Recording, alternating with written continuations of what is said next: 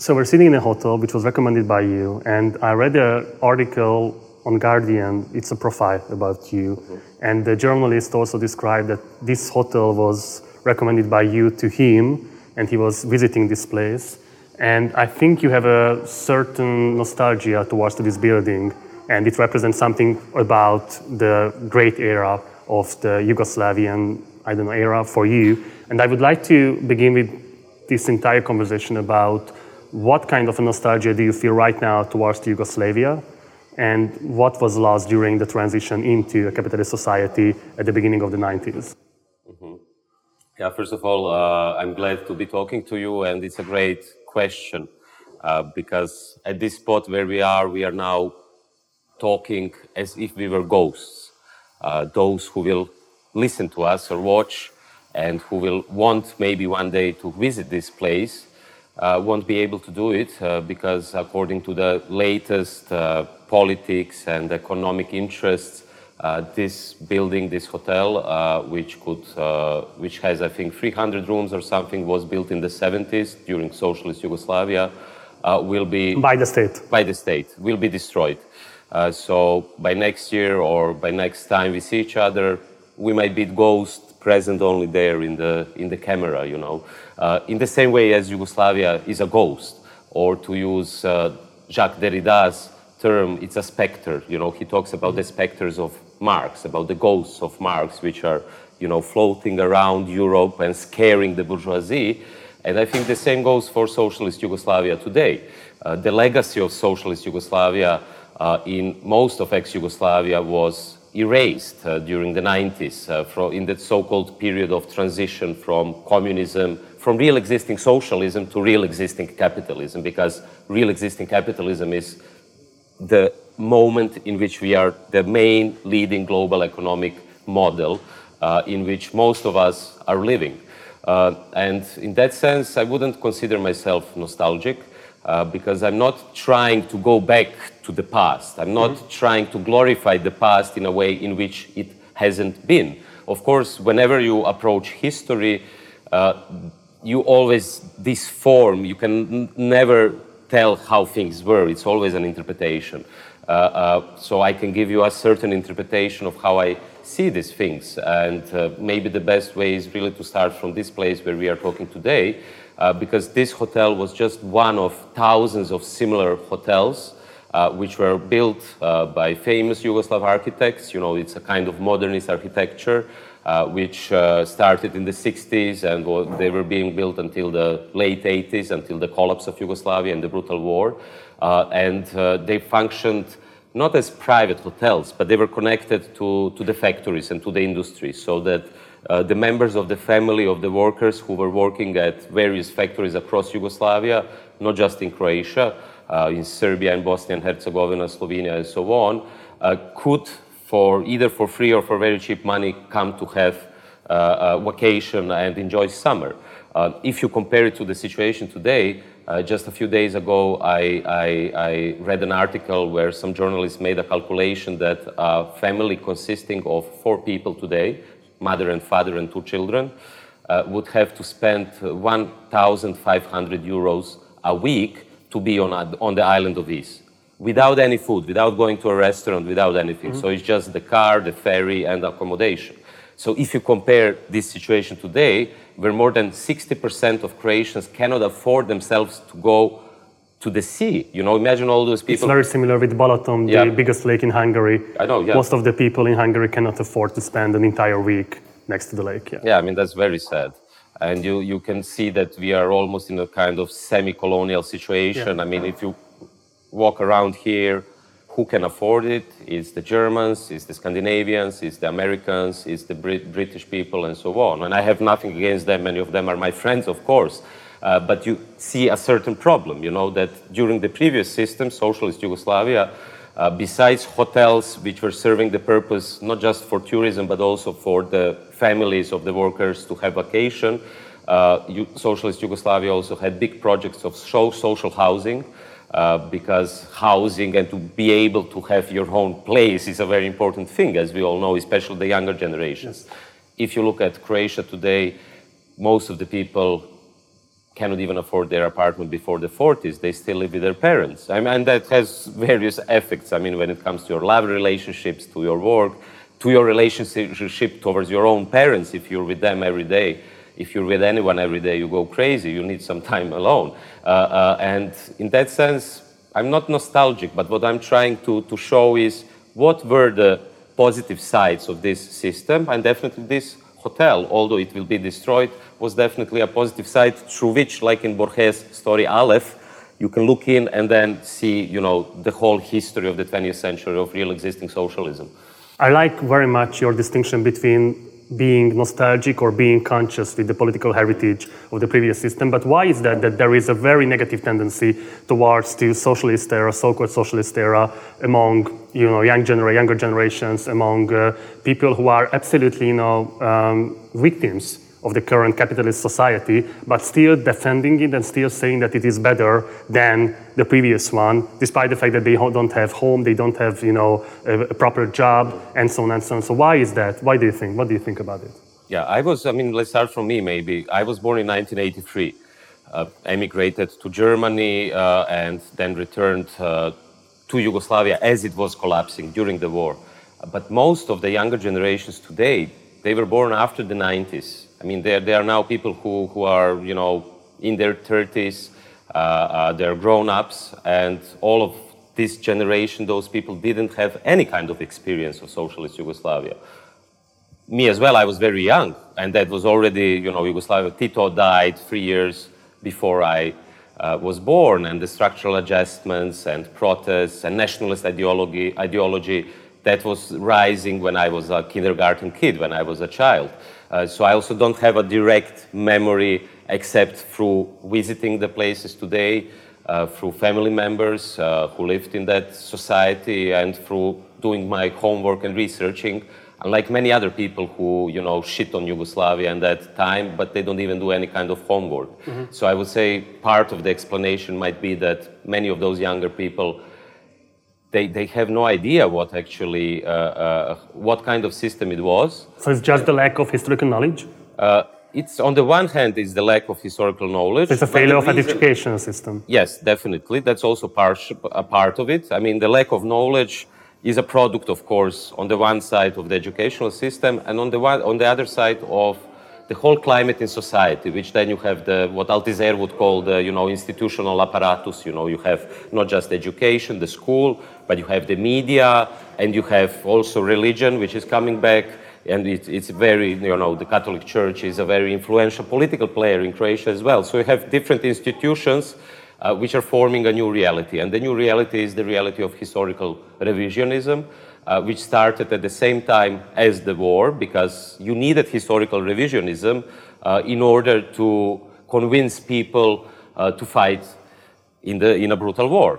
And that included, for instance, in the 90s, uh, two to three million books uh, of Russian origin, Chahad, here is a deja vu, uh, of Marxist origin. They were just thrown out of the libraries. I mean, I'm lucky because I have a lot. I have a huge library which is not here on the island uh, because I collected most of, not most of them, but a lot of books which uh, were just thrown out. Uh, a few months ago, they announced that in Ukraine they will destroy 100 million books because they're of Russian origin and so on. Mm. And don't get me wrong, I'm condemning the war in Ukraine, uh, and uh, I'm very critical of Putin. Uh, but I think to have this kind of situation where you erase not only history but culture, which is a common culture. I mean, Russian culture is our culture as well. You know, without Dostoevsky, Tarkovsky, Mayakovsky, Alexandra Kollontai, where would we be today? You know, these are universal values uh, for, for humanity. And so is Marxism and socialism and the thinkers who were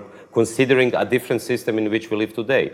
So you had the destruction of books, the destruction of monuments, nationalist ideology. Uh, then you also had the separation of languages. You know, Serbo-Croatian became Croatian and Serbian, although it's from a linguistical point of view, and I studied linguistics beside philosophy, it's the same language. But they needed to make a separation like they're doing in many other countries today. You see the same kind of uh, pattern in which way to you know destroy societies, in which way to build new cohesion uh, following the nationalist ideology, yes. which then, in the end, as we can see here, serves capitalism. You know, it serves the accumulation of profit and big companies or local national tycoons who use the situation uh, to basically privatize what was used to be public assets or social or state owned assets.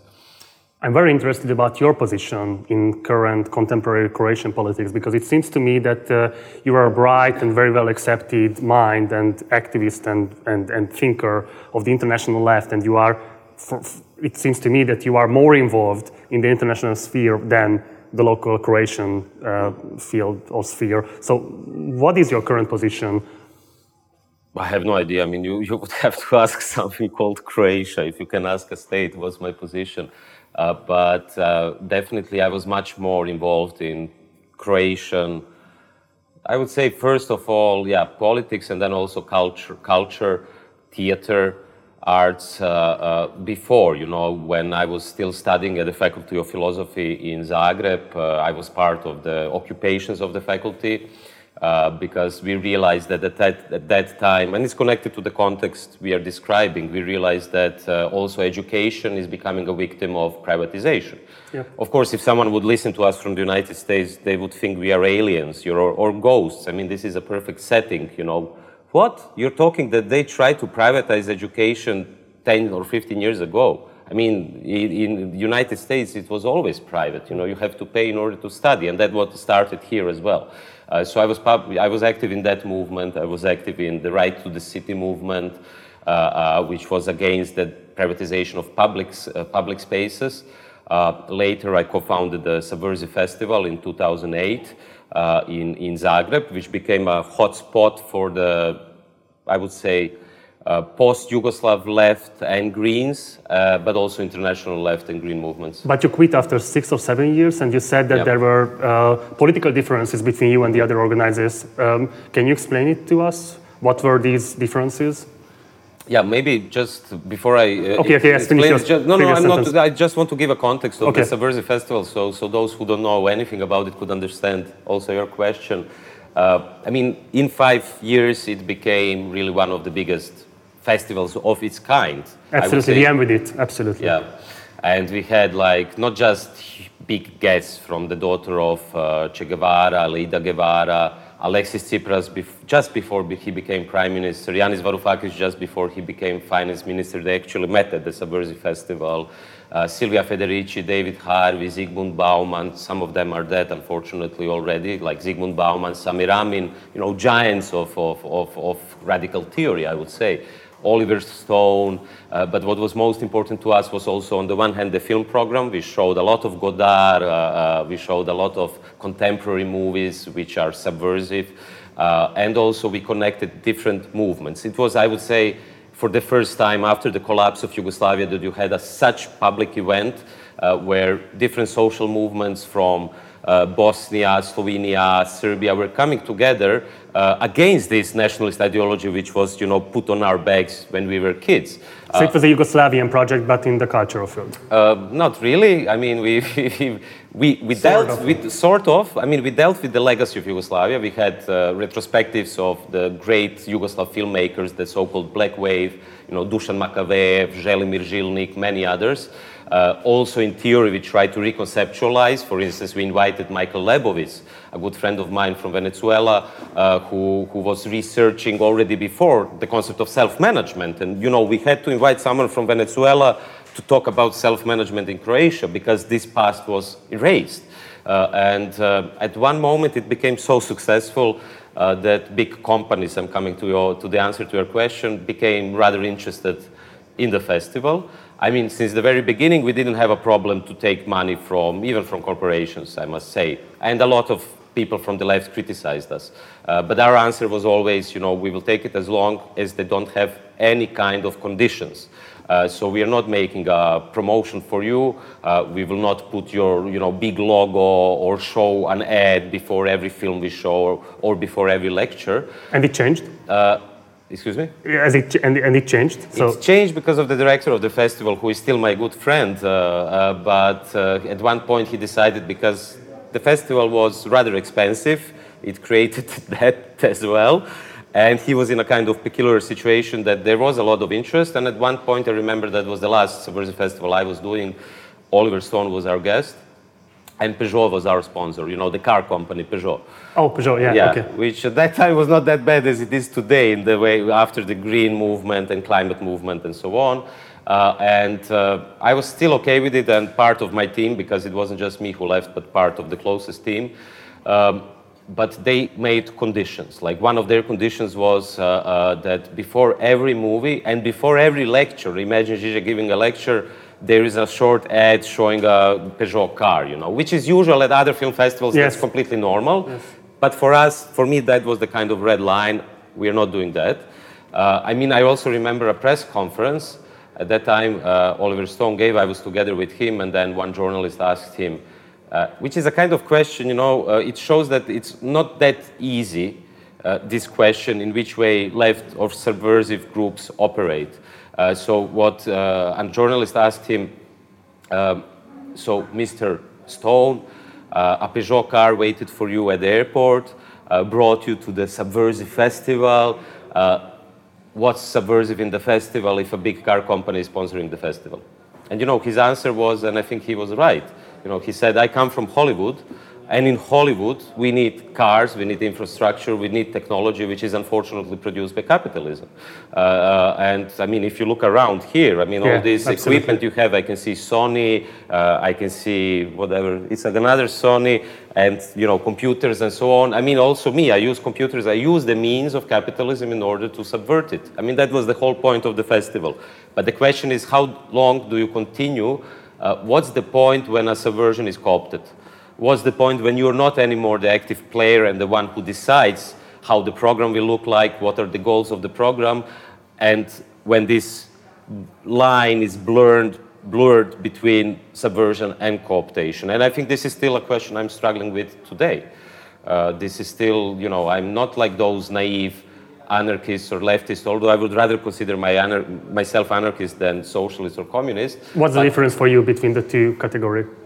Well, maybe I can give a joke. You know, when I'm among communists, I would I would always play the anarchist card because what I think they miss is more self-organi- or self-organization, mutual aid, anarchist concepts uh, uh, of the state or how to function without the state. Uh, but when I meet with the anarchists, I would maybe just out of provocation go more Marxist because I think what is necessary there is also some sort of central organization. So I think we need a sort of combination between what is best in anarchism and Marxism uh, in the creation of institutions. I think definitely what is missing also in contemporary Marxism is uh, to envi- envisage different social formations uh, which are not necessarily state formations. And Are you yeah. anti-state? So do you think that we should get rid of state as a kind of a form of government? Ideally, yes. Yeah, but we could discuss how to do it, whether it's in the short term, long term, and so on.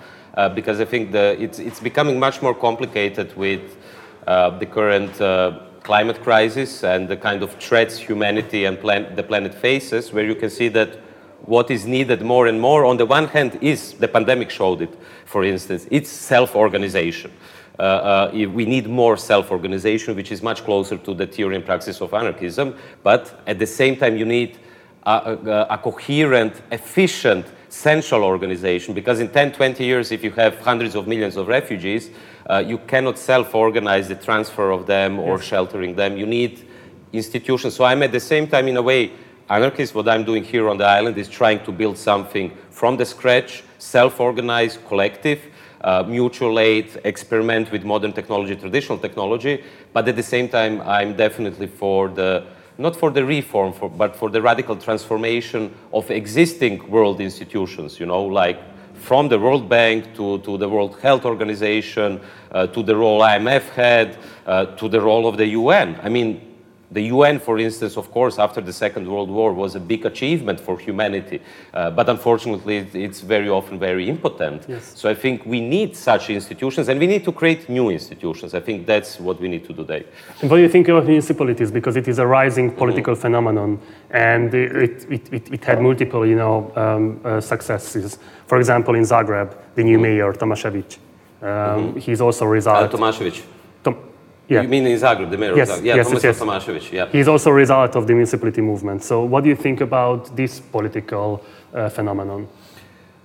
Look, I'm, I'm really glad that, that happened in Zagreb. Uh, I'm consider Tomislav my, my good friend. We were protesting together 14, 13 years ago in Zagreb when he was part of this social movement, uh, uh, Pravo na grad, the right to the city, Yes. you know, influenced by, by Harvey's theory. And that way, that, that was also, I would say, one of the uh, a significance of the Subversive Festival because what we were doing is not just inviting movements, we were also at the same time inviting the leading theories of the left, which also influenced the movements in a way, and vice, vice versa. Uh, uh, many of these movements also inf- influenced those radical theories who were coming and then looking at our environment. And uh, I think it's a big, big breakthrough for the Green Left movement uh, in Croatia. Of course, this is not a movement anymore, it's a political party. They are facing a lot of problems. I wouldn't be in his skin or in the skin of, uh, uh, his, uh, of, of the municipal government. Can you explain it to us? Because it Uh-huh. seems too interesting to me. Yeah, because uh, for 20 years in Zagreb, uh, there was a corrupt, utterly corrupt Yep. mayor called Milan Bandic, uh, who was basically as a kind of mafioso boss who would just go around the streets and say, oh, this road needs to be fixed, I'll fix it. He comes next day, somehow it's fixed.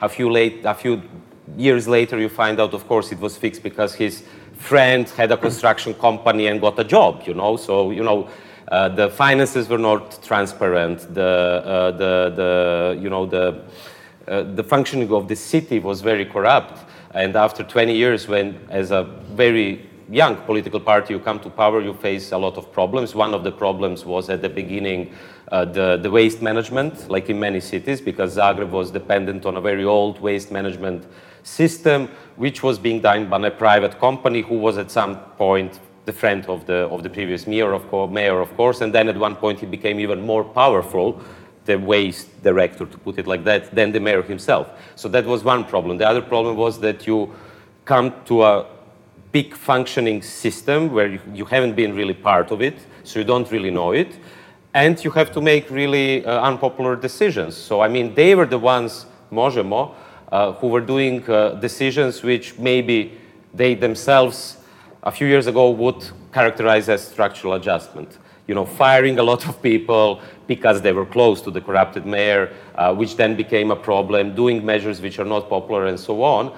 But on the other side, what they are doing is also they are the first ones now in Croatia who are speaking about social housing again and why social housing is important. They are now proposing policies. Luckily, hopefully, they will uh, realize some of these policies. So I think it's a big step. And then at the same time in Serbia, you also have the movement uh, uh, Ne Davimo Beograd, Don't Drown Belgrade, uh, which is very similar. They also have connections.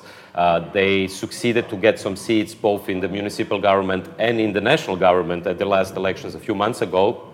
So you can see the situation in the post Yugoslav space is changing.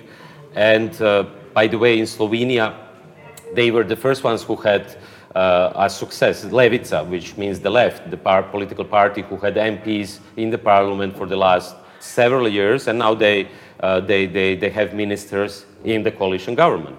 Uh, but that's, if you ask me, that's this traditional politics still, you know. I mean, they're changing something, but it's changing from the inside. It is rather slow. Uh, you face a lot of uh, uh, uh, problems, of course. Uh, but what I think we have to do at the same time is to build parallel institutions. But what is your relationship towards them? So, what is your relationship with real politics in Croatia? None. None. None at the Because you're not interested, or you think it's more important to focus on the international level. So, what what is your answer to that? Uh, well, first of all, because after the Subversive Festival, I kind of left Croatia and uh, uh, I was traveling like a madman all across the world, whether giving, giving keynote lectures, book promotions, or organizing. And then together with Yanis Varoufakis, uh, we founded DiEM25 in 2006. And I became, I mean, as a co-founder and managing the movement, uh, really occupied by, by, by, by this, you know, traveling to Greece, to Italy, establishing a political party in Greece, running for the European Parliament in Germany together with Yanis, this kind of stuff. So that was naturally, I was kind of dragged away from the politics in Croatia and much more involved in European politics. Uh, but at the same time, international politics also, because we co founded the Progressive International together, uh, which led me also to other parts of the world and uh, uh, uh cooperation with different left governments today Chile, Colombia, many movements from Asia, from Africa, and so on. so in Croatia, I mean, I don't even write in Croatian, I write in English. And do you get blamed by your Croatian comrades as a traitor or something like that? Yeah, of course. A really? Lot, a lot of times. There yeah. is a heavy criticism towards you? No, I wouldn't say heavy, but there is criticism from a while to while, you know, that I'm not really Croatian. Uh, uh, and uh, I do, that I don't like Croatia, or whatever. I mean, I love this country. I love, but I also love the Mediterranean as such. You know, Croatia is a very small part of history compared to the thousands of years of the history of the of the Mediterranean and this part of, of the world. So I'm I'm not that stuck to national identities. I don't like flags. I don't like nationalism. Uh, I just cannot find myself in this nationalist mythology. I was born in Croatia. I speak Croatian, although it resembles different languages of Yugoslavia because I traveled all over and I just get the accent and so on. So I'm also being blamed that I don't really speak Croatian okay. and so on, you know. I'm very interested in why did you make that decision to launch a pan-European movement instead of a neo-Yugoslavian one? Well, first of all, a neo-Yugoslavian one would, uh, wouldn't succeed. Why? Uh, because of it the... seems to me more realistic than a pan-European one. No, I think even the pan-European one is more realistic, really? although it sounds more ambitious. Because of the war, because of the situation, what happened in ex-Yugoslavia and in our countries. You know, even today to to speak publicly about Yugoslavia in Croatia in positive words. I mean, in the simple way to say, come on, guys, we had these hotels and workers were sleeping here. Uh, they would say you are, you, you are either Yugo nostalgic or you want Tito back or you want Goli Otok back, concentration camps, and I don't know what. I mean, because this historical revisionism is so strong. And also, uh, there wasn't the necessary logistics and infrastructure uh, at, at that time in post-Yugoslav space. Because first of all, I, as I said, the Subversive Festival was probably the first big event where you had most of those movements coming to a city and talking together and organizing together, planning together. But before that, you had nothing like that. You know, you had only the nationalist ideology, yeah. uh, which, prohib- which was a kind of Denkverbot, a prohibit- prohibition to think, that you cannot even think about Serbs or Albanians. Yes or I don't know whom. I mean, of course, Albania is a completely different case, uh, but others who were part of Yugoslavia as people who speak a similar or same language, who shared a certain culture, although, of course, one is Orthodox, the other one is Christianity, or in, in Bosnia and Herzegovina, you have uh, Islam. Uh, yeah, so I think, yeah, that, that project, unfortunately, I think couldn't succeed today. And I think one of the reasons it succeeded uh, was uh, that it succeeded under the brutal conditions of war you know, if there wasn't the Second World War, I'm not sure that socialist Yugoslavia would ever be, ha have been founded. Uh, uh, but you know, that was Lenin's, uh, Lenin's credo. If there is an imperialist war going on, uh, you have to create a civil war out of it. And that's what uh, the partisans, the guerrilla movement in Yugoslavia did. Uh, but today, I don't see it. And I wouldn't go so far to say, yeah, we need a war so that we can recreate Yugoslavia, whatever. I mean, I would rather see recreating something on a much bigger scale where you don't have borders and boundaries anymore. But of course, ter territorial places which share a culture, language, and so on are in a much better position to at least scale up and create some sort of cooperation beyond borders. Uh, so with DiEM25, we face, of course, even bigger problems because uh, there are different languages, different mentalities, different cultures, and of course, and different material needs and different between the countries. Absolutely. I mean, we had this problem like in DiEM, how do we pay salaries, you know? Are the uh, because we would love to pay the same salaries to everyone, yeah. but then there is someone living in Brussels and someone living in Athens, and of course, the person in Brussels has to pay much more money for accommodation, food, and so on. So already on that level, you can see that you know it's it's difficult to operate. Yeah. So let's talk about DiEM25. I think it's a, it's a response to the so-called failures of uh, the Tsipras government, which was uh, so. I think everyone in the left knows very well the story of Yanis Varoufakis, that how we tried to, you know, put the pressure on the EU institutions mm-hmm. and how they said, fuck off.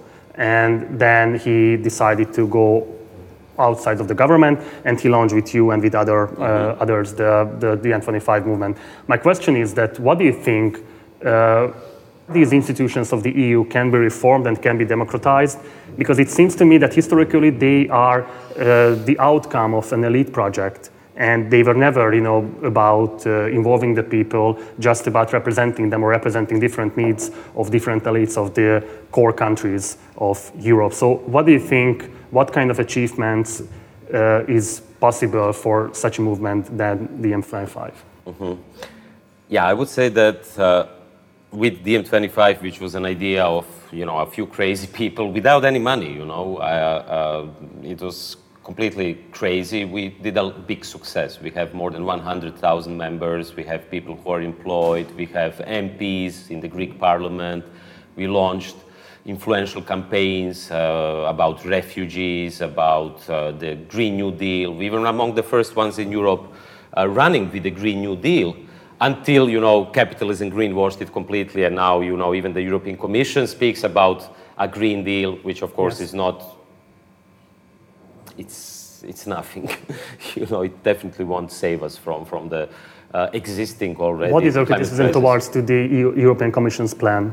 Excuse me. What is your criticism towards that plan? They don't have any plan. I mean, their, their, their only plan, as you can see it now with the energy crisis, is to go back to coal and uh, uh, to continue in the same way with some cosmetical changes. So, I mean, of course, they are investing money into green technologies, not sufficiently at all, uh, uh, and they are speaking about it. In Germany, even in Germany, you even have a green government. Uh, and you have a minister uh, uh, who is from the ministers from the Green Party who are supporting the arms trade. You know, I yes. mean, Germany is now investing 100 billions of euros into arms, and that's that's being done by the Green Party. So what is green today? You know, for me, green politics is not just speaking about solar panels. Uh, uh, green politics uh, is also speaking about the class struggle, and it's also trying to transform society in such a such way that even war wouldn't be possible because we know that the war machine is one of the biggest polluters uh, uh, on the planet. Uh, so you have a lot of contradictions, of course, with the green movement. You have a lot of contradictions with the left uh, uh, uh, Uh, uh, uh, in, in Europe. And DiEM25 tried to go beyond that and tried to mobilize people on a transnational level following a program of a Green New Deal. And I think that was a big achievement. but since to come back to your question, uh, I might answer it in a more philosophical way. You know, asked, you asked about democracy and whether those institutions were ever democratic. Or course, can be democratic. Or can be democratic. That's maybe an even better, better question.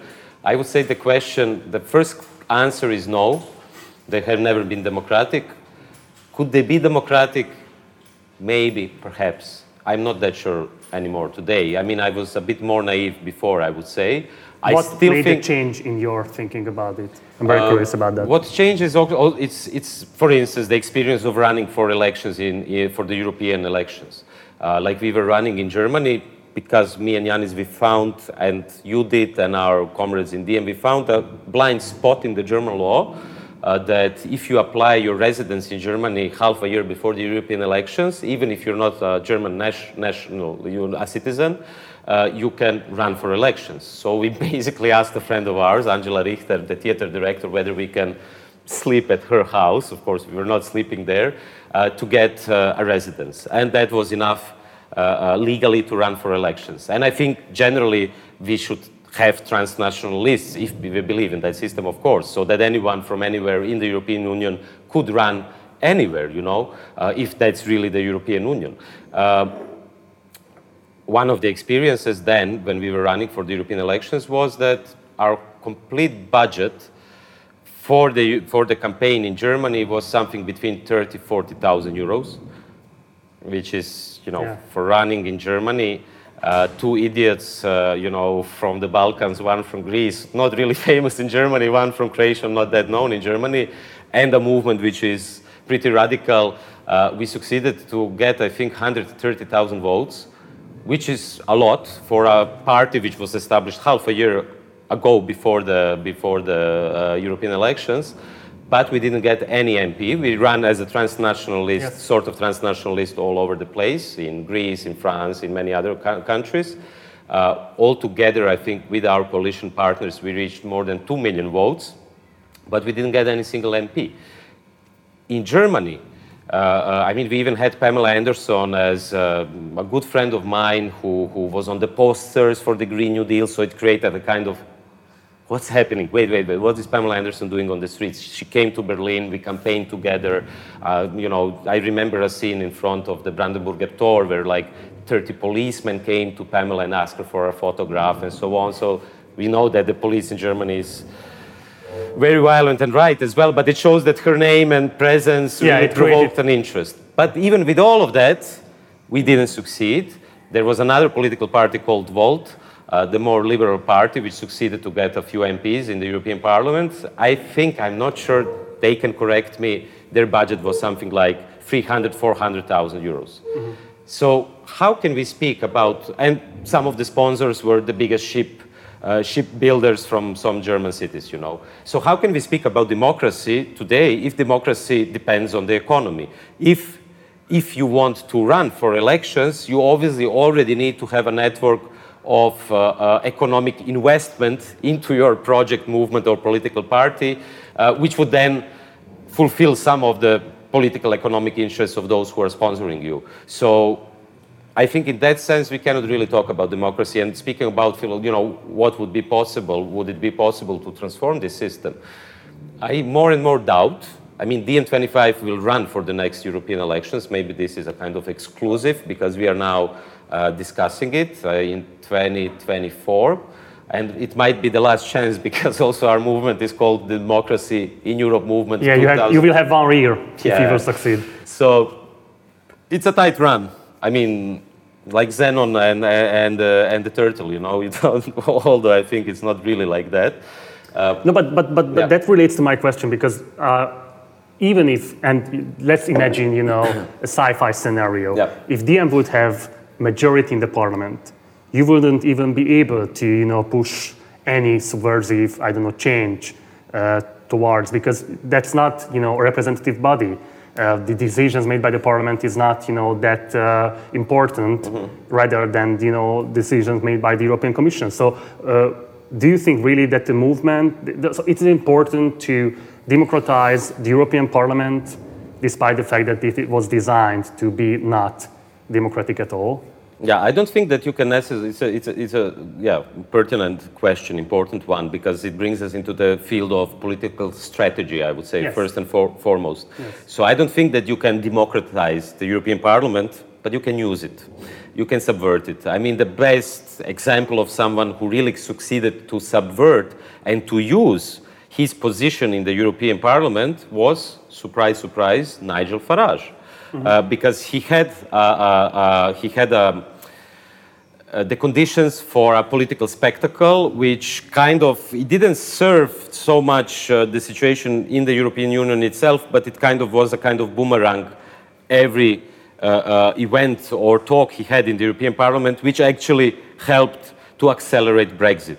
So you can see that the European Parliament can be used uh, for uh, such big events. I mean, Brexit was, was, was a terminal event for the, for the European Union, a historic event for the future of the European Union and for the future for, for Great Britain. And I think the European Parliament played an important role there. Mm-hmm. Uh, uh, so you can also make some, you know, little proposals there, blah, blah, blah, and so on. Uh, but I don't think that it can radically change the situation, which doesn't mean that we don't have to aspire to do it. Because my, my I would say, speaking about political strategy, I would say that uh, whoever wants to, I'm not interested in that anymore. I was running for the European Parliament. I'm not going to run for the next, next election. Really? I'm not. I know now after this conversation, Varoufakis will call me and, and shout at me and say, Are you crazy? Why not? uh, and he will try to force me to run. I'm just fed up with that, you know. I mean, uh, traveling every day in trains, in cars. It was a very exciting moment for me to travel with Yanis and to speak in front of thousands of people, and in a country where I actually lived. You know, I, I was after a, a lot of years finally again speaking German publicly. So it was also useful for me personally in a way. And I care about Germany. And I think politically, if there is no radical political transformation in Germany, there also won't be any radical transformation in the rest of the European Union. So Germany is definitely the country and the European elections also for, for other reasons are important because you can use the European elections as we did to internationalize, Europeanize questions and to, to, to speak about the disbalance between the center of the European Union and the periphery of the European Union, uh, between you know, Germany and France and Greece and our periphery countries, and in which way our countries became uh, a source for extraction of cheap labor, extraction of national res resources, extraction of private assets, and so on. So, and in which way the European Union itself serves those business interests. Uh, so in that way, I think the European elections are definitely important, but I'm afraid, yeah, I'm not going to do that. Uh, and it also brings me to what I wanted to mention, which is a more philosophical perspective on the very term of democracy. Uh, because I think the very term we still use today is polluted, saying, using such word by uh, the ancient Greek Athenian uh, concept of democracy. And you know, liberals are very often including Hannah Arendt and many others, going back to that historical political era, uh, putting Athens, the polis, the city-state, and its laws uh, as an example of how democracy should function. I'm much closer to Ionian philosophy, to, to the Ionian period, you know, which happened in the in the geo geographical space of Please Ionia, which is much closer to Asia. The difference is that in Ionia, and I'm drawing on the work of the Japanese philosopher Kojin Karatani, wrote a beautiful uh, book about it called Isonomia, that they had the concept, they already had the concept of cosmopolitanism. Uh, uh, they, it wasn't a system, I mean, let's, let's start from the Athens democracy. What was Athenian democracy? Athenian democracy succeeded only, I mean, some people had democracy in Athens just because slaves were not involved, women were not involved, and the Greek model of the, the Athenian model was based on, on a sort of colonialism mm -hmm. of other islands and extraction of value. And it was also based on a certain, I mean, that Karatani shows it beautifully. It also didn't cut the, the, the old tribal uh, monopolies and organizations of society. Unlike that, you know, Ionian philosophy today still is being dismissed as those are those philosophers, you know, Anaximander, uh, uh, Thales, many others who were just dreaming about the first principles of Earth. Uh, they had no moral political philosophy, and still the prevailing stance in, in, in, modern philosophy is that political philosophy and ethics started with Socrates. And then you have Plato and Aristotle. But actually, before that, many of those thinkers were also dealing with political, economical, and ethical issues. And they were the first ones to coin the term of cosmopolitanism. You know, that you are not, but not the cosmopolitanism in the today's sense of the world, you know, which is a very bourgeois concept, I would say. You know, those who have money can afford themselves to travel wherever they were, and oh, I'm so cosmopolitan, I travel EasyJet and drink a cocktail in Venice, and the next day I'm, you know, I don't know where. I mean, that's not cosmopolitanism. Okay. Uh, and uh, they, they, they, they were not that much related to, to a to, to a city-state. They were traveling be, be, between the Ionian Islands. There was an interchange of culture between uh, Ionia, Egypt, for instance, as well. You know, that there wouldn't be Ionian philosophy without Babylonian astronomy. Uh, and that also brings us to the history of Mediterranean, which is rich of this kind of interferences, which also show different social formations. I mean, just to cut a long story short, recently there was a, a book which I find very important by David Wengrow, uh, the archaeologist, and David Graeber, the, the anarchist, uh, who died uh, after the book was finished. They were working on it for 10 years, I guess. It's the, the name of the book is The Dawn of Everything. And it's this book which really goes against the grain in a sense, you know, against Harari, Steven Pinker, you know, that human history is a, you know, linear progress towards the idea of the end of democracy and progress and indefinite growth and liberal democracy. Uh, uh, according to them, during various periods of history, including in the Mediterranean, you had different social formations which were not necessarily statist, which were not necessarily uh, uh, uh formations uh, which we can even imagine today, you know, for social formations which were dependent, for instance, on the climate. I mean, Montesquieu writes about that already, that the climate influences the kind of political formation you will have. And with all those heat waves, you can see that. You can see that our cities are now uh, not just in the Mediterranean, but in the middle of Europe, turning into a sort of Mediterranean. I mean, friends told me that in Paris, you know, children, people, uh, during the biggest heat waves, they were just sitting around Paris at midnight or one o'clock because they all escaped their apartments. Paris is not that equipped with air conditions and everything for such big heats, and it resembled a sort of Mediterranean. If that will continue, I think we could imagine that different social formations would arrive as well, as they did in history. So I think that book is important because it shows that human history is definitely not this kind of uh, optimistic Harari idea, yeah. uh, uh, but that it was much more complex and that you had much more uh, uh, uh, interesting developments. In which way, you know, in Mexico, they were already before the Aztecs experimenting with social housing and not just building pyramids and so on. Uh, uh, so I think in order to understand also our present, we have to understand the history. And once we understand the history, we are able to change our future. I think that's why history is important, and that's why I think we shouldn't just rely on the educational system. But you know, I'm reading these days not a lot because of private reasons, but I'm reading everything I can. I mean, I think what is really necessary is self-education or to create parallel institutions for, for education, uh, which can then give us a new light on history, but can also enable us to have tools to build different social, uh, social realities. Important elections are coming for the international left this autumn, midterm in US, and the most important one in Brazil, the mm. presidential election. You're also a founder and member of the board of the International Progress. Um, what is the role of this organization and can you explain it to our audience that uh, how do you see the prospects uh, to be involved in these elections which are mentioned previously mm-hmm.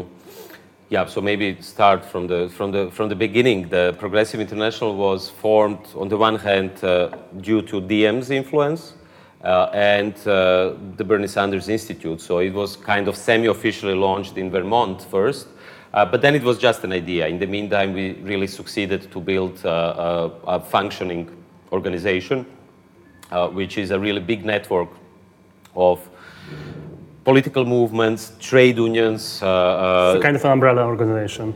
Kind of umbrella organization, uh, but which from the very beginning uh, uh, was very clear that we would learn from both the successes and the failures of previous uh, experiments or realities like that. I mean, one of them is the World Social Forum, which was a very important institution for the international left, which you know had its origin in Porto Alegre, speaking about Brazil, in Brazil.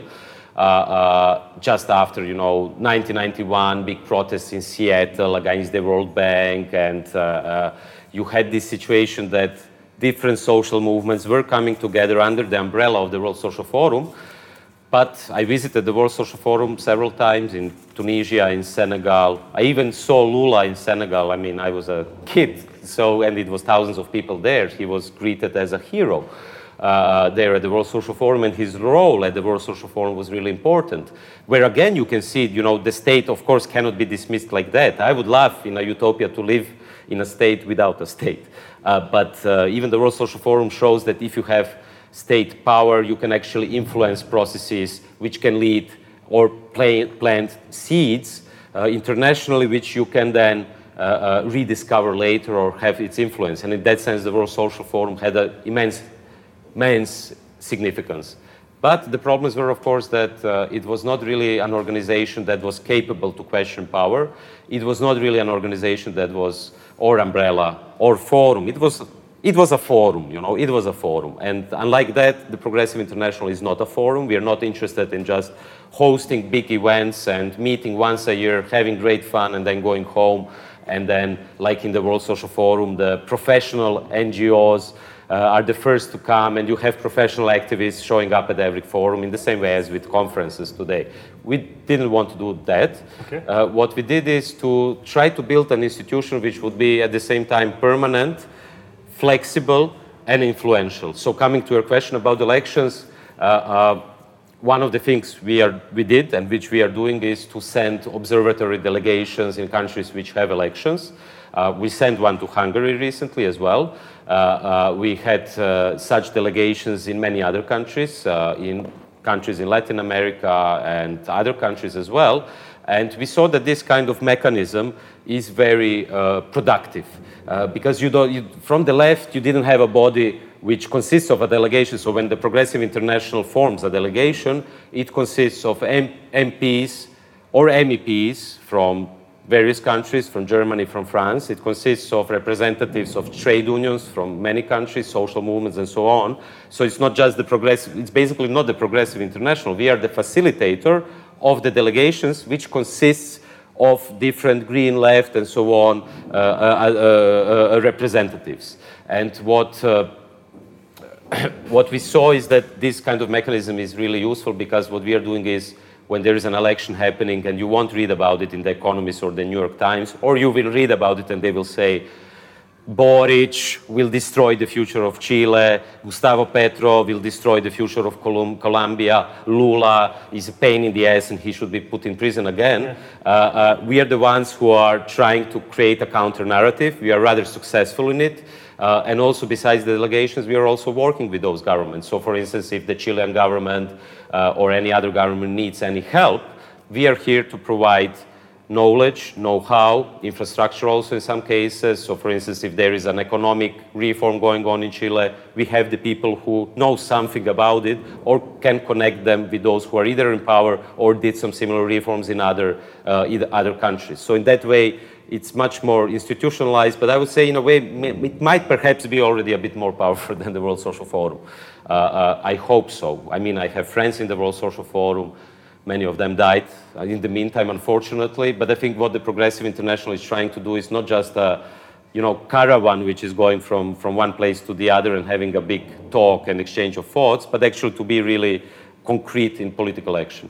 So would it be fair to say that the Progressive International plays as a tool of uh, you know disseminating information from different parts of the world to get you know the necessary info about the ongoing social struggles and political reforms and so on, and as a kind of a PR tool for the international left? Mm, not really. I, I mean, I would say that's definitely something we do. Uh, uh, although I don't know what, what's, what's the term international left. I don't really know what it means because it's that heterogeneous, you know. I mean, you have Mélenchon, you have Corbyn, you have um, different countries, so I, I don't think we could just generalize it. And also, I think the Greens should be included. I mean, at least the radical Greens who believe in the class struggle still. Uh, uh, and also anarchists should be included in that project as well, because the internationalist project is not necessarily Marxist. Uh, I mean, of course, as you know, there was a break between Bakunin and Marx and blah, blah, blah. And I mean, we should know this history, but we should never repeat it, I, I would say.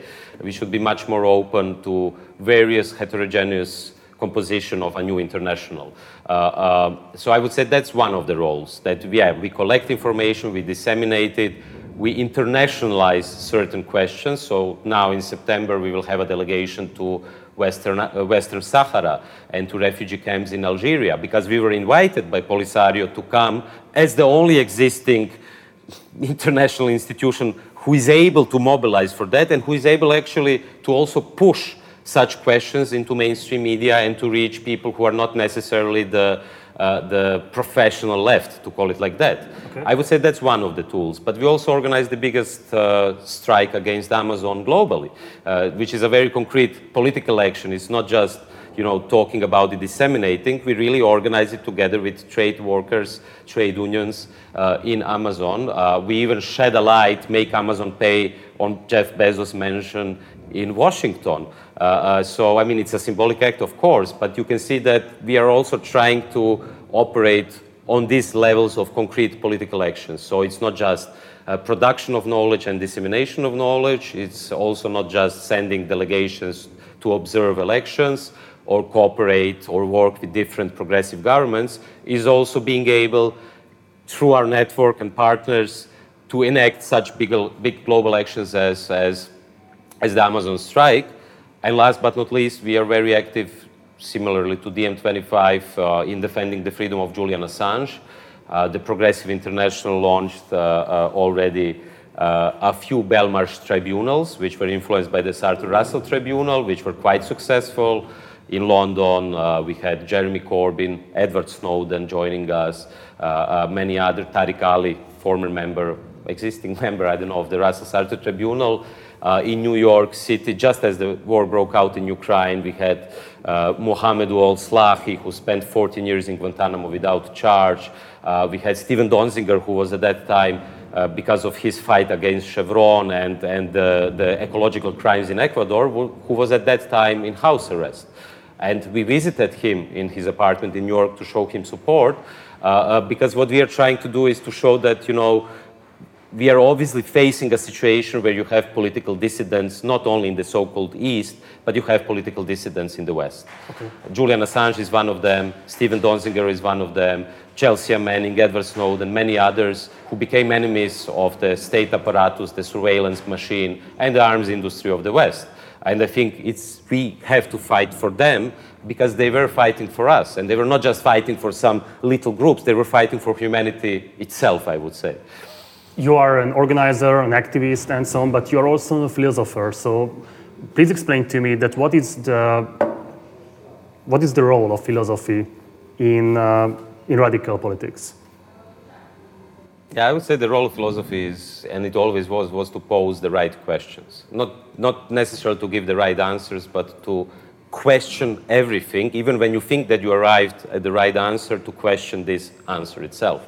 Uh, so applied to radical social movements, I think we def definitely need more, more philosophy. We need more theory, not just praxis, but also theory which would be able to shed light on the things which we take for granted. Like one example is the Green New Deal.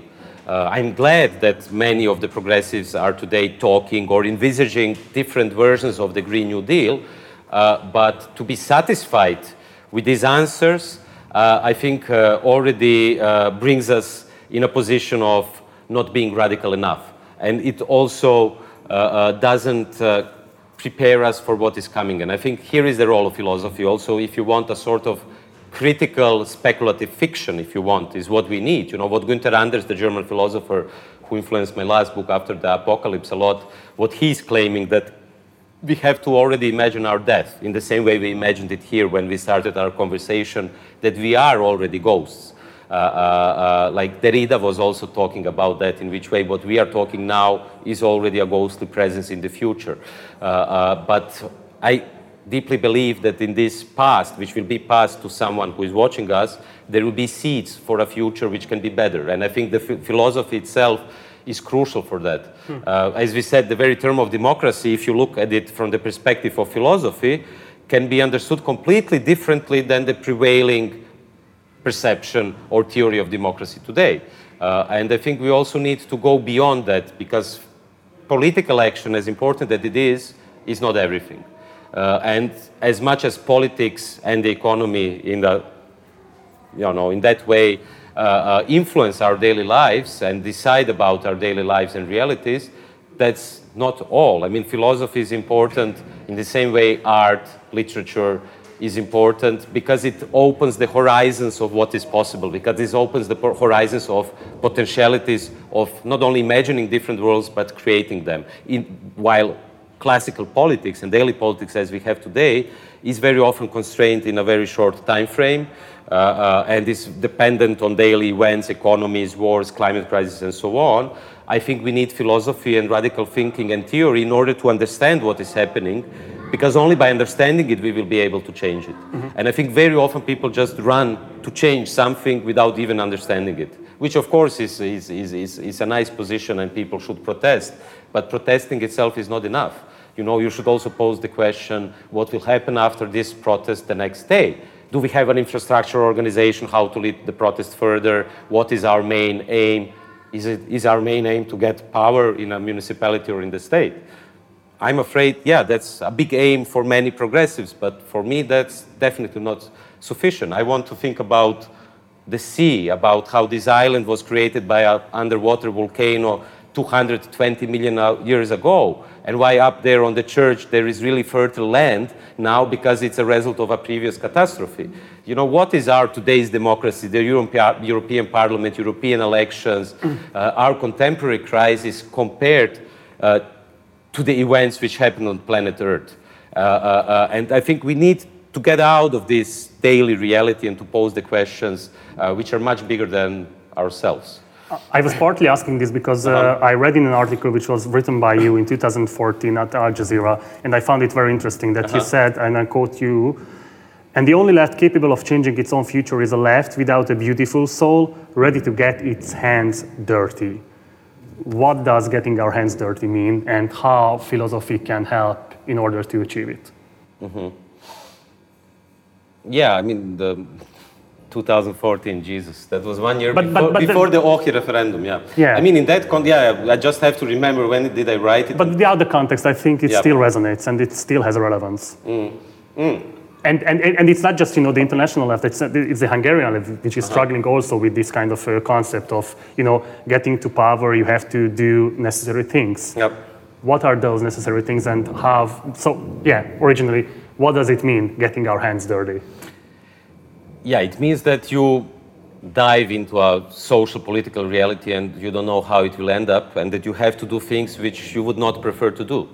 I mean, organizing, I've been organizing for, for a decade and more now, uh, less than many other people's, but organizing itself uh, is, is very difficult. You know, it's not just that you have an event with Yanis Varoufakis or whoever and you have thousand people in a theater or you have sexy campaigns or whatever. It's having meetings every bloody day. Yeah. And it's like what Oscar Wilde said famously, socialism will never succeed because the meetings are too long. And you know, it's very difficult to, to do all of that stuff. And what is even more difficult, what you probably see, I see six of you came from Hungary uh, to shoot this conversation, and we were yesterday at the school and we visited that. Uh, but I guess even in your small group, you have different relations between each of you.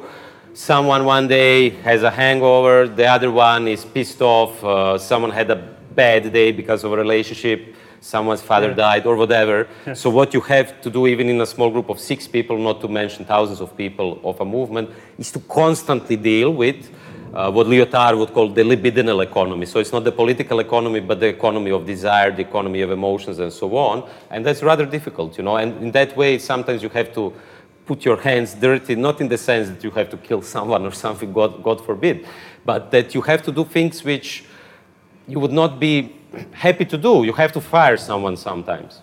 I mean, that's also what people in companies have the experience at. But to fire someone in a social movement is much more a much more difficult uh, uh, situation. Uh, and uh, to come back to your question, you know, the very term "the beautiful soul" was ter- coined by Hegel. But of what I think today we should also use is George Lukács, who at one point was, I guess, uh, uh, more relevant in Hungary as well, uh, who coined the, who had a beautiful article which was called uh, Hotel Abgrund. Uh, in German, it would be the Hotel Abyss. Uh, abyss, uh, uh, you know, when you look Yes. down, and uh, uh, and he was criticizing the Frankfurt School, uh, saying that the members of the Frankfurt School during the Second World War, but also later uh, during '68, were in their beautiful. Everyone had a room at the hotel. Uh, there was a bar uh, for cocktails. There was a room for jazz. You could do whatever you want, and you just look like from here towards the abyss go back to your room, there is food and so on, and you don't participate in the, in the political reality. I mean, that was also one of the criticism of, criticisms of Günther Anders uh, uh, while he was still in, in marriage with Hannah Arendt uh, when Hitler came to power.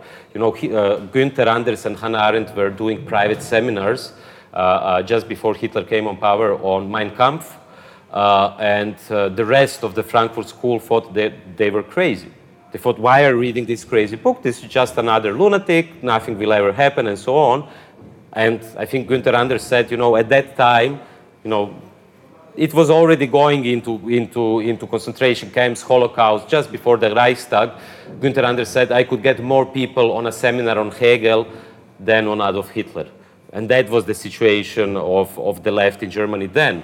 And uh, when Lukács talks about Hotel Abgrund, he, that's his criticism. And when I talk about that sometimes you have to get your hands dirty, it means that sometimes you have to get out of the bloody hotel, you know? You have to get out and look at the abyss uh, and to look how people live and to try to understand the situation. And you also have to be there at the protests. You have to be part of a certain social reality. And that's something what I always try to combine. It's not just speculative philosophy, reading books, but traveling like a madman, being part of various social movements, not just here in this country, but many other countries, learning from the social movements then going back to philosophy, posing questions, then going back to the streets. Uh, and I think that was certainly something what was missing in the intelligentsia of the 20th century, and that's something also what is missing uh, in the 21st century.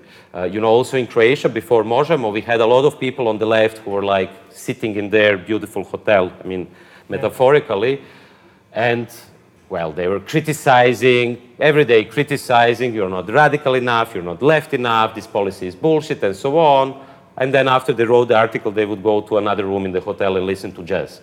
I mean, to put it metaphorically. And I think especially those people should also risk, because taking part in politics is a big risk.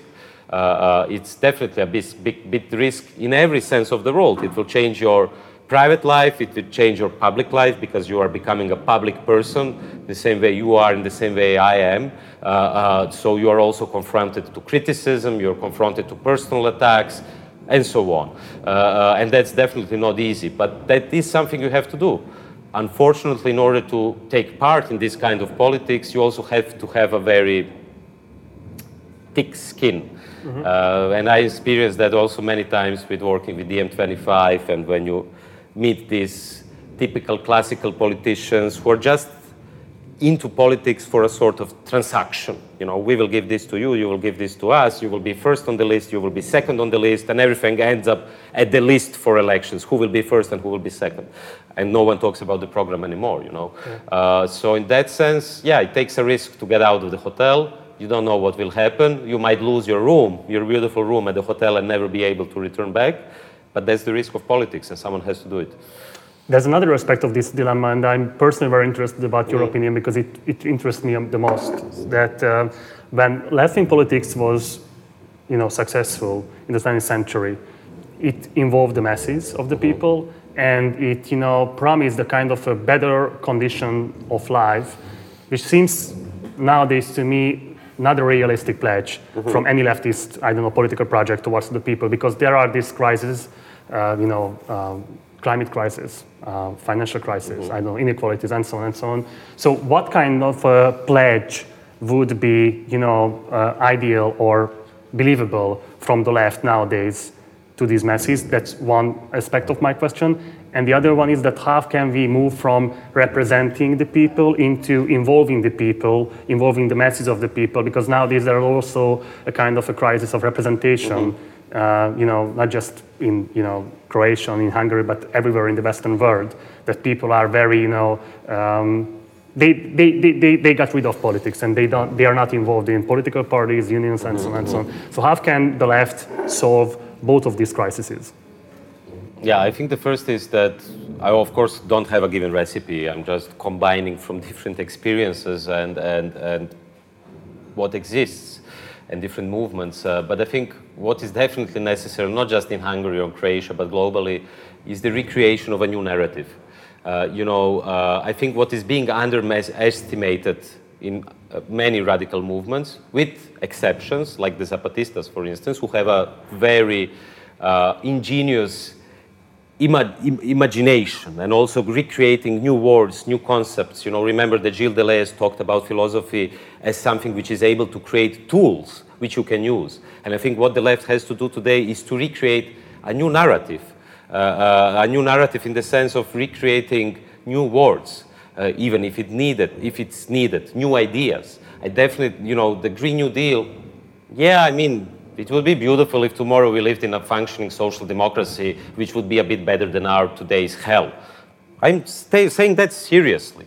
Even the social, social democracy of the 20th century was better than the situation in which we are living today, because at least it had some benefits for the workers, healthcare, yes. social security, and so on. But I'm sorry, that's not radical enough, and that will definitely not save the planet from destruction. The same with Thomas Piketty and, and, and the talk about inequality, which today became, uh, uh, you know, something which is being used by liberals, by even by conservatives. You know, inequality, yeah, yeah, inequality exists. Let's deal with it. Progressive taxation. Yeah, again, it would be beautiful if we had progressive taxation, but that's not going to solve our problem. Because if you just tax someone in one country, capital will flow to the other country and so on. So what you need in order to have Piketty's idea realized, you need a revolution. I mean, you need a global transformation of the financial system. Uh, and of course, that sounds like a utopia. But I think what we have to do is to go a step beyond uh, in the sense of trying to recreate such a narrative. Or among the left today, I mean, you still have people, the majority of the left or the Greens are talking about employment, full employment. When we, we, we come to power, we will give work to the workers and so on. No, I'm here with my friend Franco Berardi Bifo, the Italian uh, autonomist philosopher, uh, uh, who says, no, no one should work. And really, I mean, that's something what the Silicon Valley dudes are saying, and it's unfortunately those are the guys who are creating a certain new narrative today. From space, space exploration to electric cars uh, to, to universal basic income, which Bill Gates, Zuckerberg, Elon Musk, everyone adopted as an idea. I mean, the question then, of course, is why did they do it? Is it radical enough or not? I mean, the answer is, of course, rhetorical. Uh, but I think we should be the ones also creating such a new narrative. And when I say no one should be working anymore, yes, we have, I'm not a techno solutionist, I'm very critical of techno solutionism, uh, but I think today we are at this stage of development and uh, technological possibilities that people more and more shouldn't work. And then the question is, of course, what do people do then? And uh, uh how are they financed and so on? But I think, you know, this conception that you have to work every day, eight hours a day, or 10 hours or 12 hours, or you work at Uber or, or which is even worse, uh, or delivery companies where people work for 16 hours and you know they're just on the market and the big company doesn't pay taxes. Uh, well, that's our real existing capitalism today. But we have to go beyond it, not just by some social democratic cosmetic changes, but I think we really have to deeply rethink the future of our planet and that you know this island, uh, uh, uh for instance, or, or this Mediterranean, this part of the Mediterranean already in 10, 20 years will be a kind of tropical sea and it will radically change, which will then influence how local communities live, how local communities socialize, how they do politics. It will change the economy, what can grow on the island, what cannot grow on the island, how much rain you have and not, and so on. Uh, and I think you cannot solve these questions uh, just by technocratic reasoning or by social democratic measures. You know, so to answer your question, I think we need a new reimagination. And that's why I think culture, theater, philosophy, arts are so important. But how can you convince the people of, of, of, of the necessity of this new narrative? I'm talking about that there is this climate mm-hmm. change. And, you know, if you are a left-wing politician, you have to say to the people that yes, the solution would be to get rid of your cars, to get rid of your AC units, you know, to consume less. In a nutshell, mm-hmm. uh, I don't see that you know, it would, you know, increase any kind of a success for any politician, despite the fact that this is the truth. And mm-hmm. if you are, you know, talking, you know, in an honest way to your voters, mm-hmm. you should tell things like this.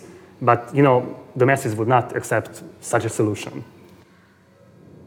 Yeah, I mean, partially it can be explained, I think, by a term which Günther Anders coined, uh, which is apocalypse blindheit, which means the blindness towards the apocalypse. Mm-hmm which he coined in the context of the uh, atomic bomb and the nuclear age. So from Hiroshima and Nagasaki to Chernobyl, uh, which is definitely not finished. We see that you know nuclear plants are occupied in Ukraine. That the Japanese government is dumping the contaminated water into the Pacific Ocean. The Marshall Islands are sinking because of the rising sea levels, and so all those, all, all the nuclear waste which was left from the US nuclear tests, is also becoming part of the ocean. So you can see there is a new ontology metaphysics happening in the oceans themselves, where you have a collision between the climate change and the nuclear age.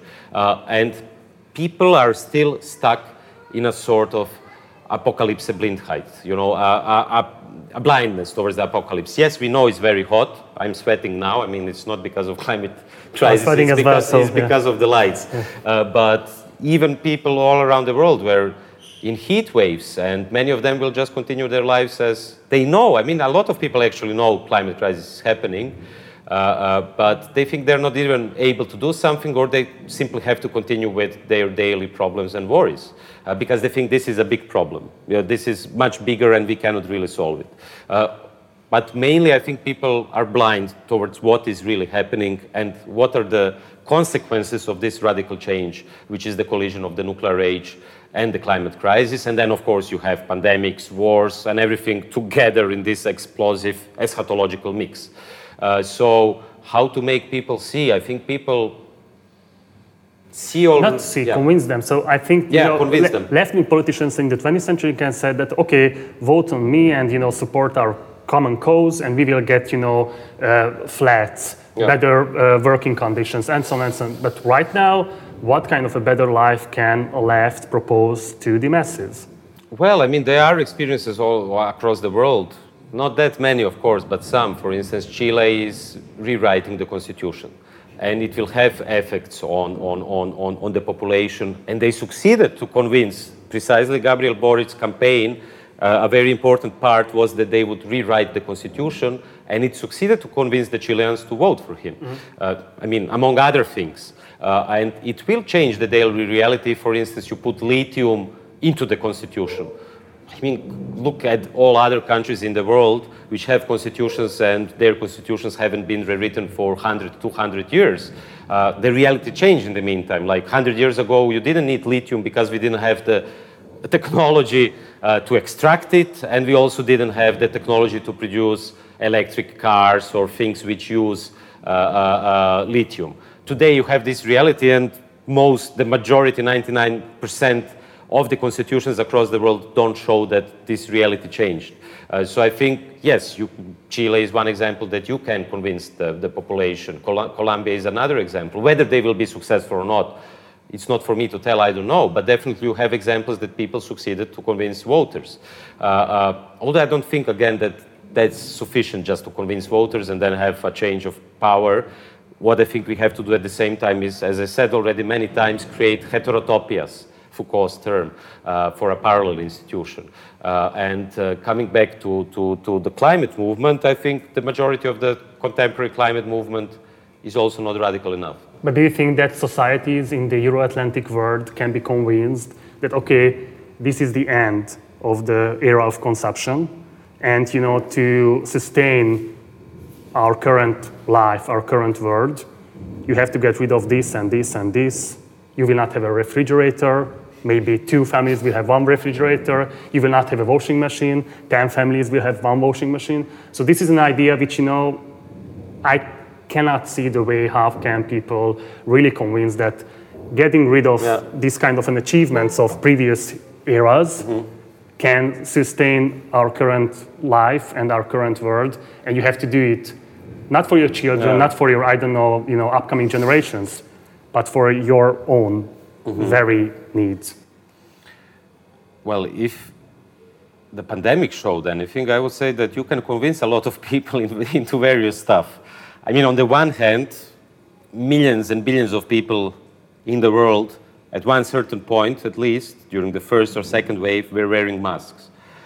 So you can see that governments still have a big power to convince people into something. And there was the uh, counter. Yeah, that's what I wanted to movement add. That's what I wanted to wearing add. masks. E- exactly, and you had various conspiracy theories and so on. Where also podcasts, uh, uh, right, far right-wing politicians and so on succeeded to convince people that the pandemic doesn't exist. I cannot speak in the name of every state in the world, but I think this kind of uh, pandemic mm-hmm.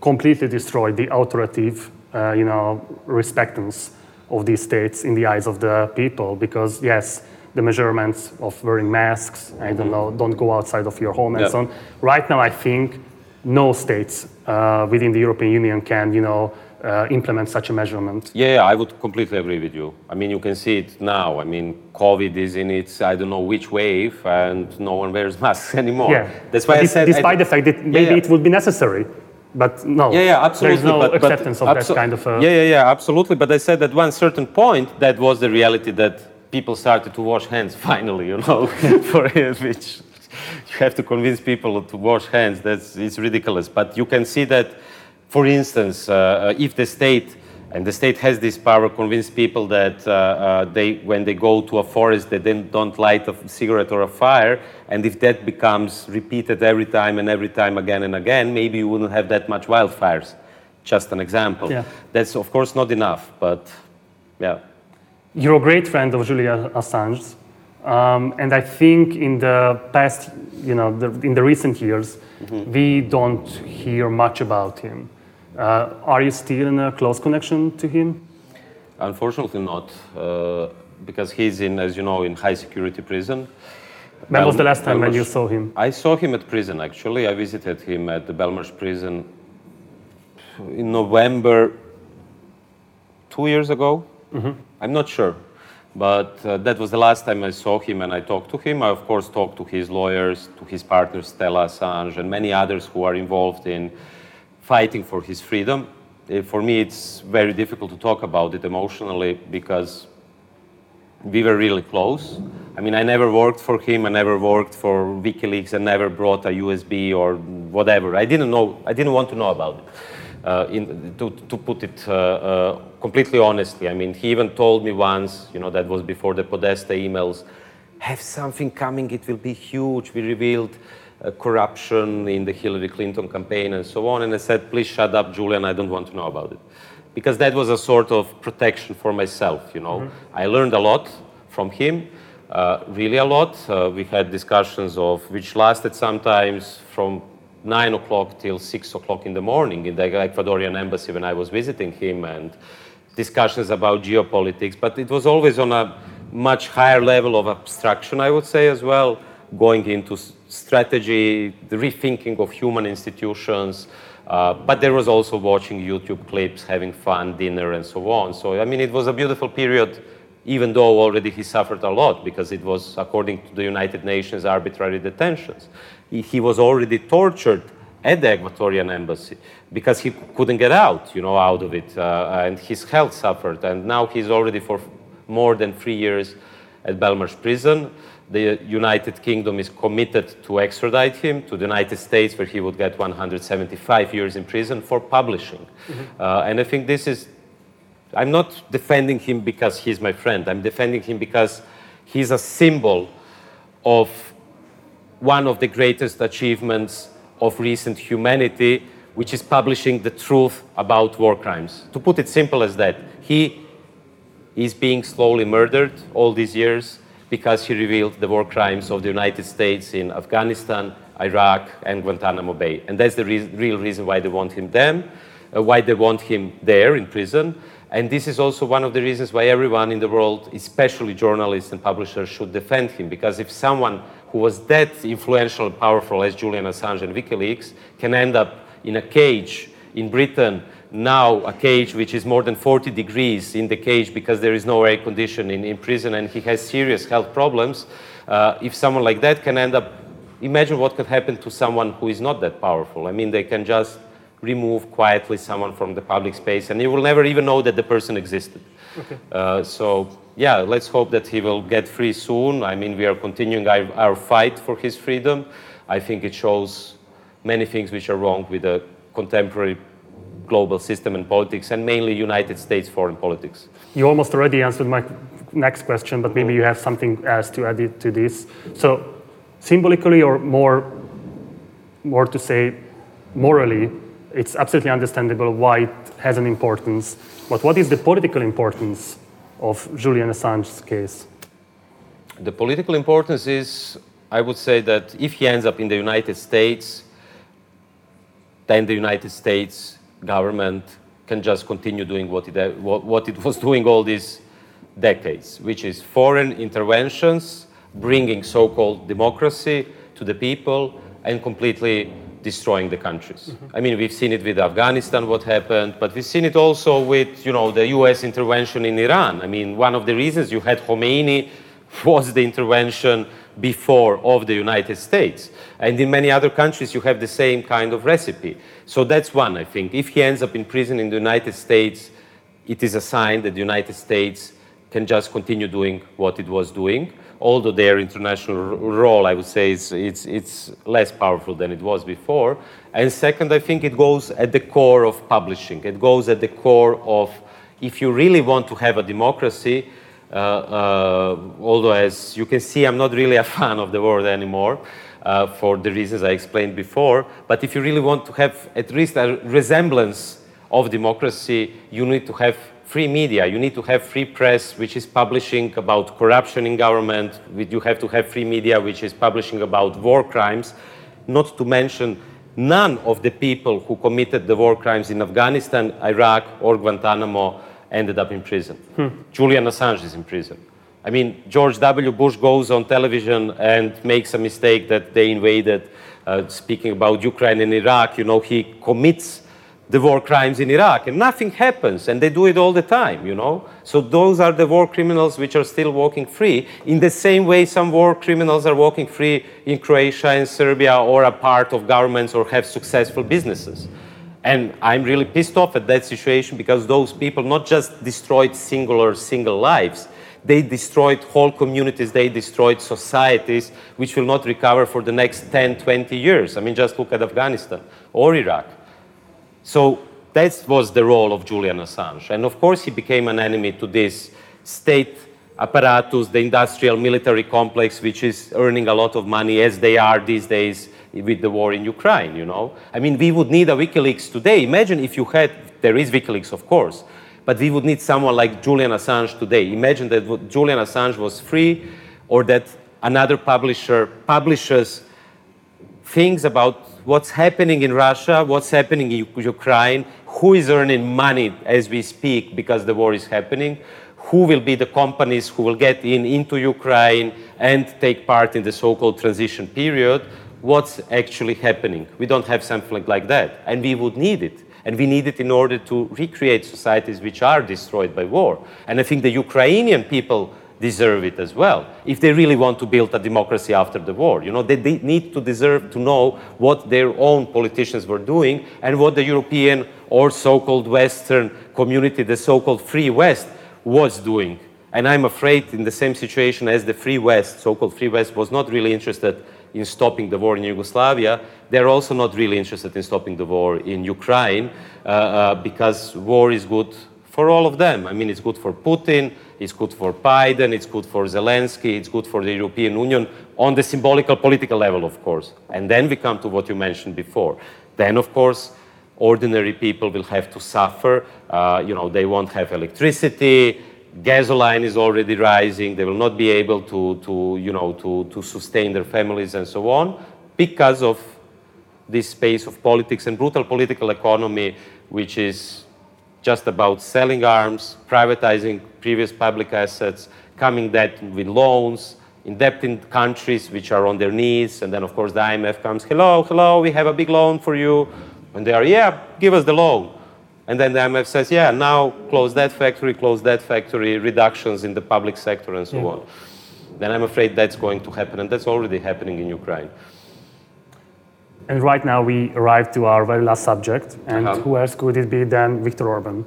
and I, I'm very interested about your opinion on that. Uh, in the past 12 years, despite the fact that he is selling nationalist politics to the people, he built up a very effective international community around him. So he's, he's not just respected by the American right wing, but he has very close connection to the Republican Party. He has very close connection to Bolsonaro, to Putin, and to everywhere who is promoting right-wing ideas um, on the international field. And uh, I think there is something which we from the left can learn from him. So do you agree that, uh, do you agree that there are lessons we should taken from the successes of uh, the Orbans, the Bolsonaros, or even the other autocrat leaders um, in other countries in the world? Unfortunately, yes. Unfortunately, yes. I mean, uh, one of the reasons why we founded the Progressive International was exactly that uh, uh, a few years ago we said there is a capitalist and fascist international, uh, so we need a progressive international as well. Because what we can see, you explained it very well, those people are operating on the international level. You know, they will sell the idea to their voters that they will have a clean Hungary, they will erect a wall, and no one will be able to come in. But the, the next day, Orban will, will meet another autocrat, Alexander yeah. Vucic, and together they will cooperate on various economic questions so that their friends could get more rich. I mean, I'm simplifying, but that's politics today, you know. They are doing political deals so that their friends or themselves could get rich. That's it.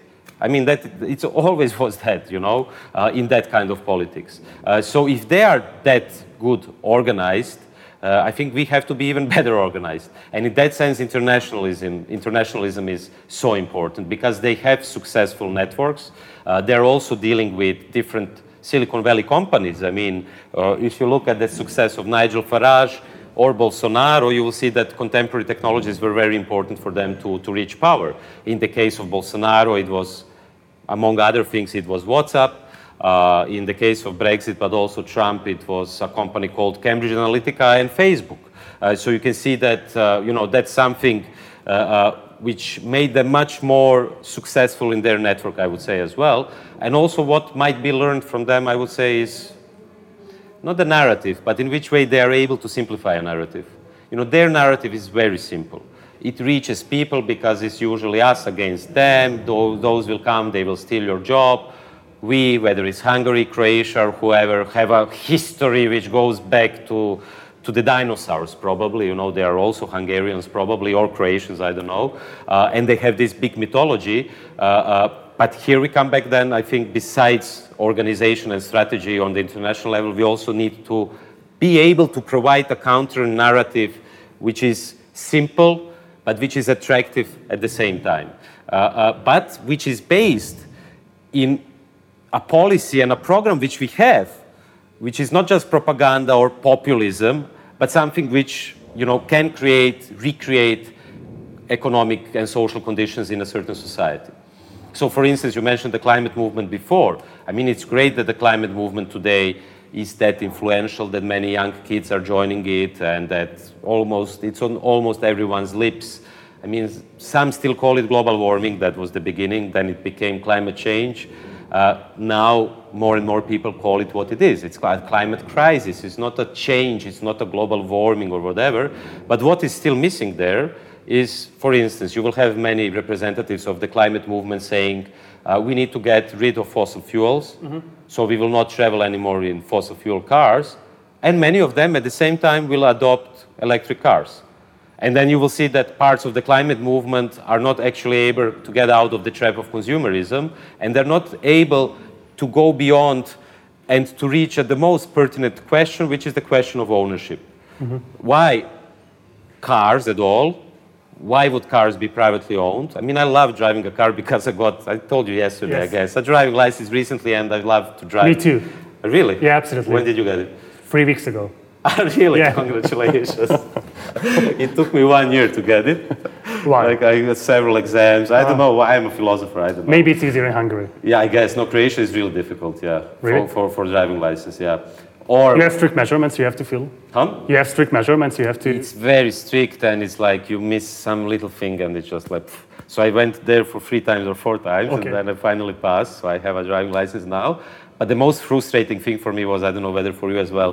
You still don't have a driving license. You drive your car and you see all those bastards who are constantly breaking Absolutely, the rules, yeah, still, not knowing how to ride to, to, to, to drive. Yeah, never use the index and so on. Yeah. And you think like, yeah, Drive those guys have a driving license and I don't. And yeah. I came back to school, I felt like so useless, you know.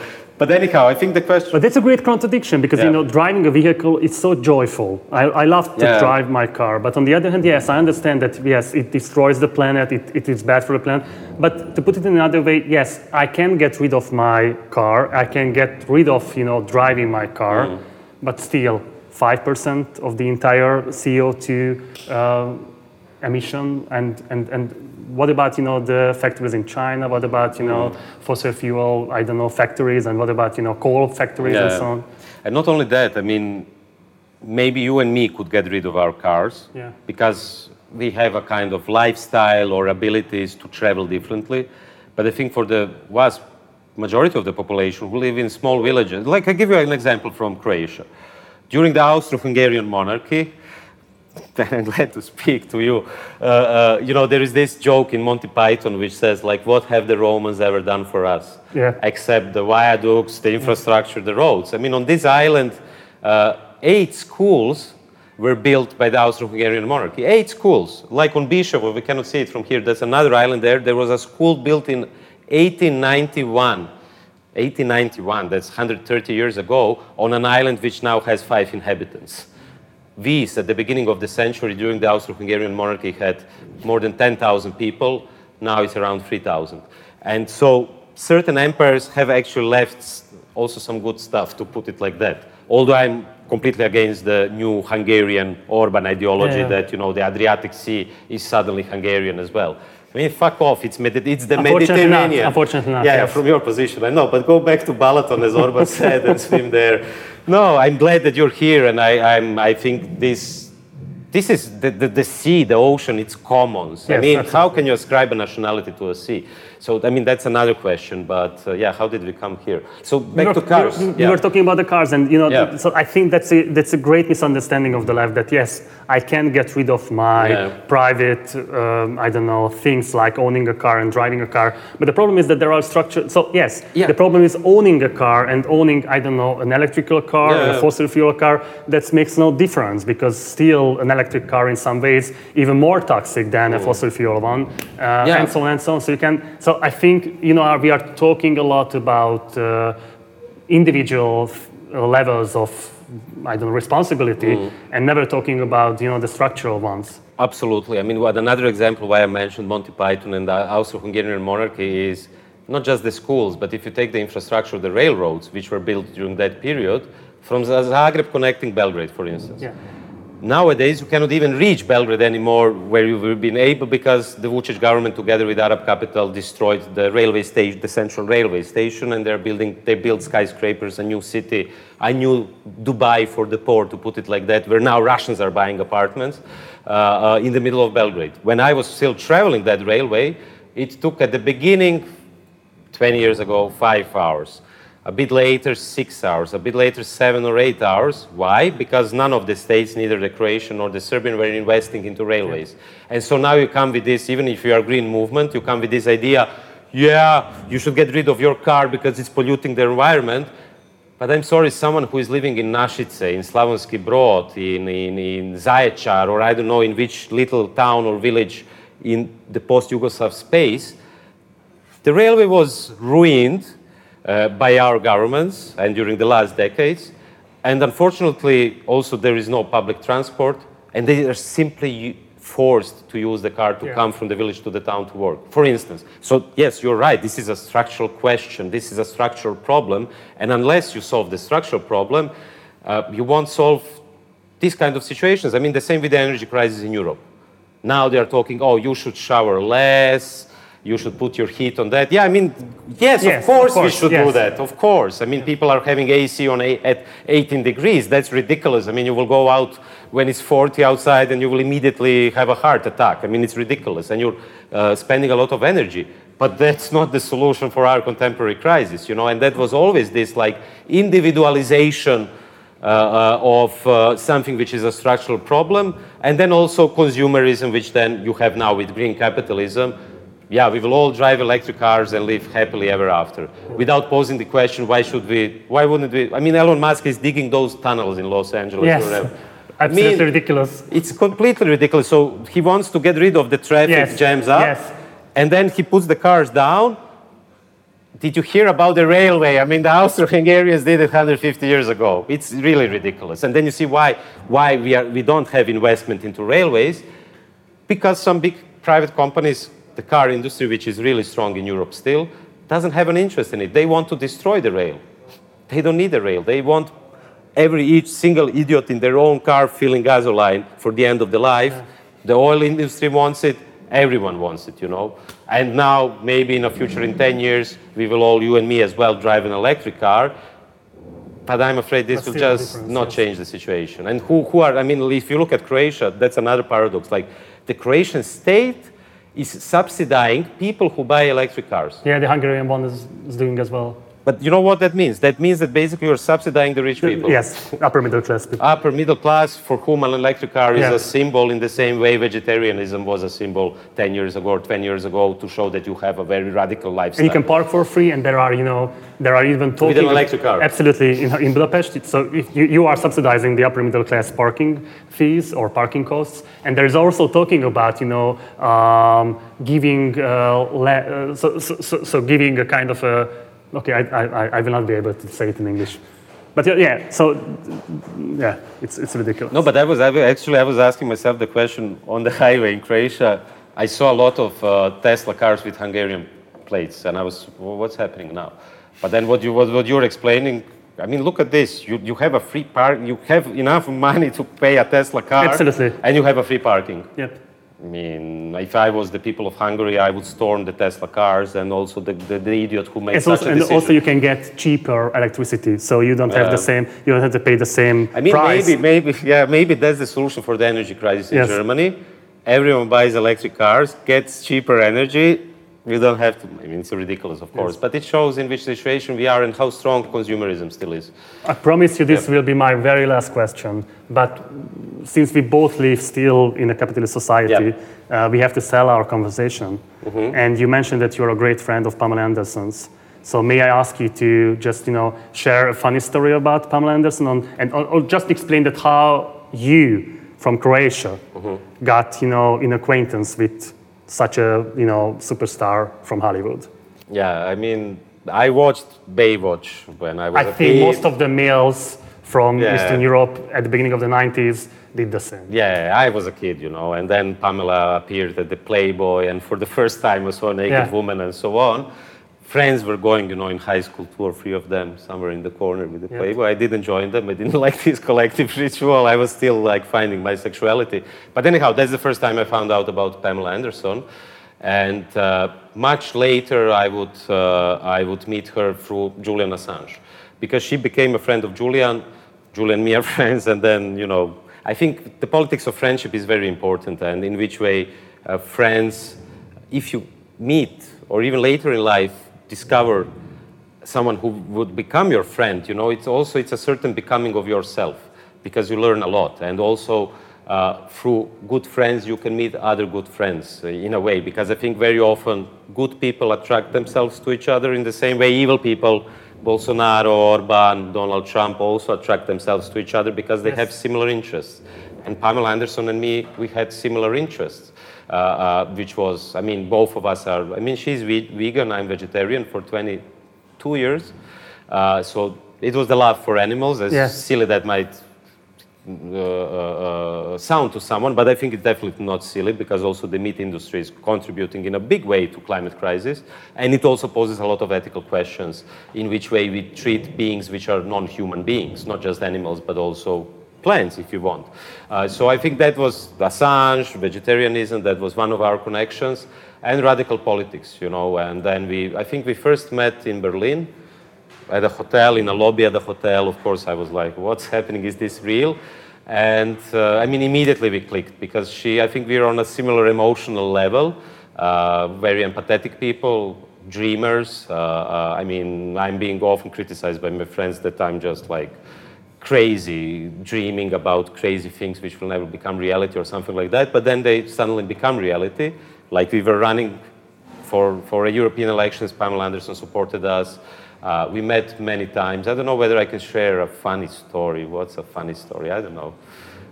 What fascinates me that I think most of the male, so I think most of the men in my country, Pamela Anderson is still a kind of you know, brainless, uh, I don't know, desire of sexual, I don't know, needs. Uh, but you know, I think most of them are not realizing that he, she is right now a subversive political figure who is, you know, anti-pornography activist, also support supportive towards to your uh, political aims at DiEM25. So, so do you have any kind of an explanation what made this kind of a change? What you know created her subversive thinkings about politics? Yeah, first I would say it's not just the males. I mean, what we encountered in Germany when she was on our posters was that women as well were criticizing us. Like, why are you using Pamela? It means that you are sexualizing politics and so on. Also thinking that she, you know, she's just a sex symbol without any politics, which is completely untrue.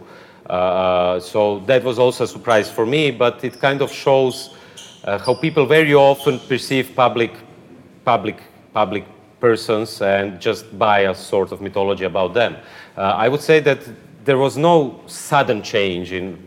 I mean, we should ask Pamela next time, invite her and ask her. But we didn't have a. I think she didn't have a sudden change of politics, uh, but it was a gradual, uh, gradual uh, progress towards where she is today. According to her, Julian Assange really was one of the moments which shifted her understanding of the world. And also, I mean, when she, through me, met Yanis Varoufakis and many political figures, we had great evenings together. Uh, and uh, I mean, she's not that public anymore. We're still in touch.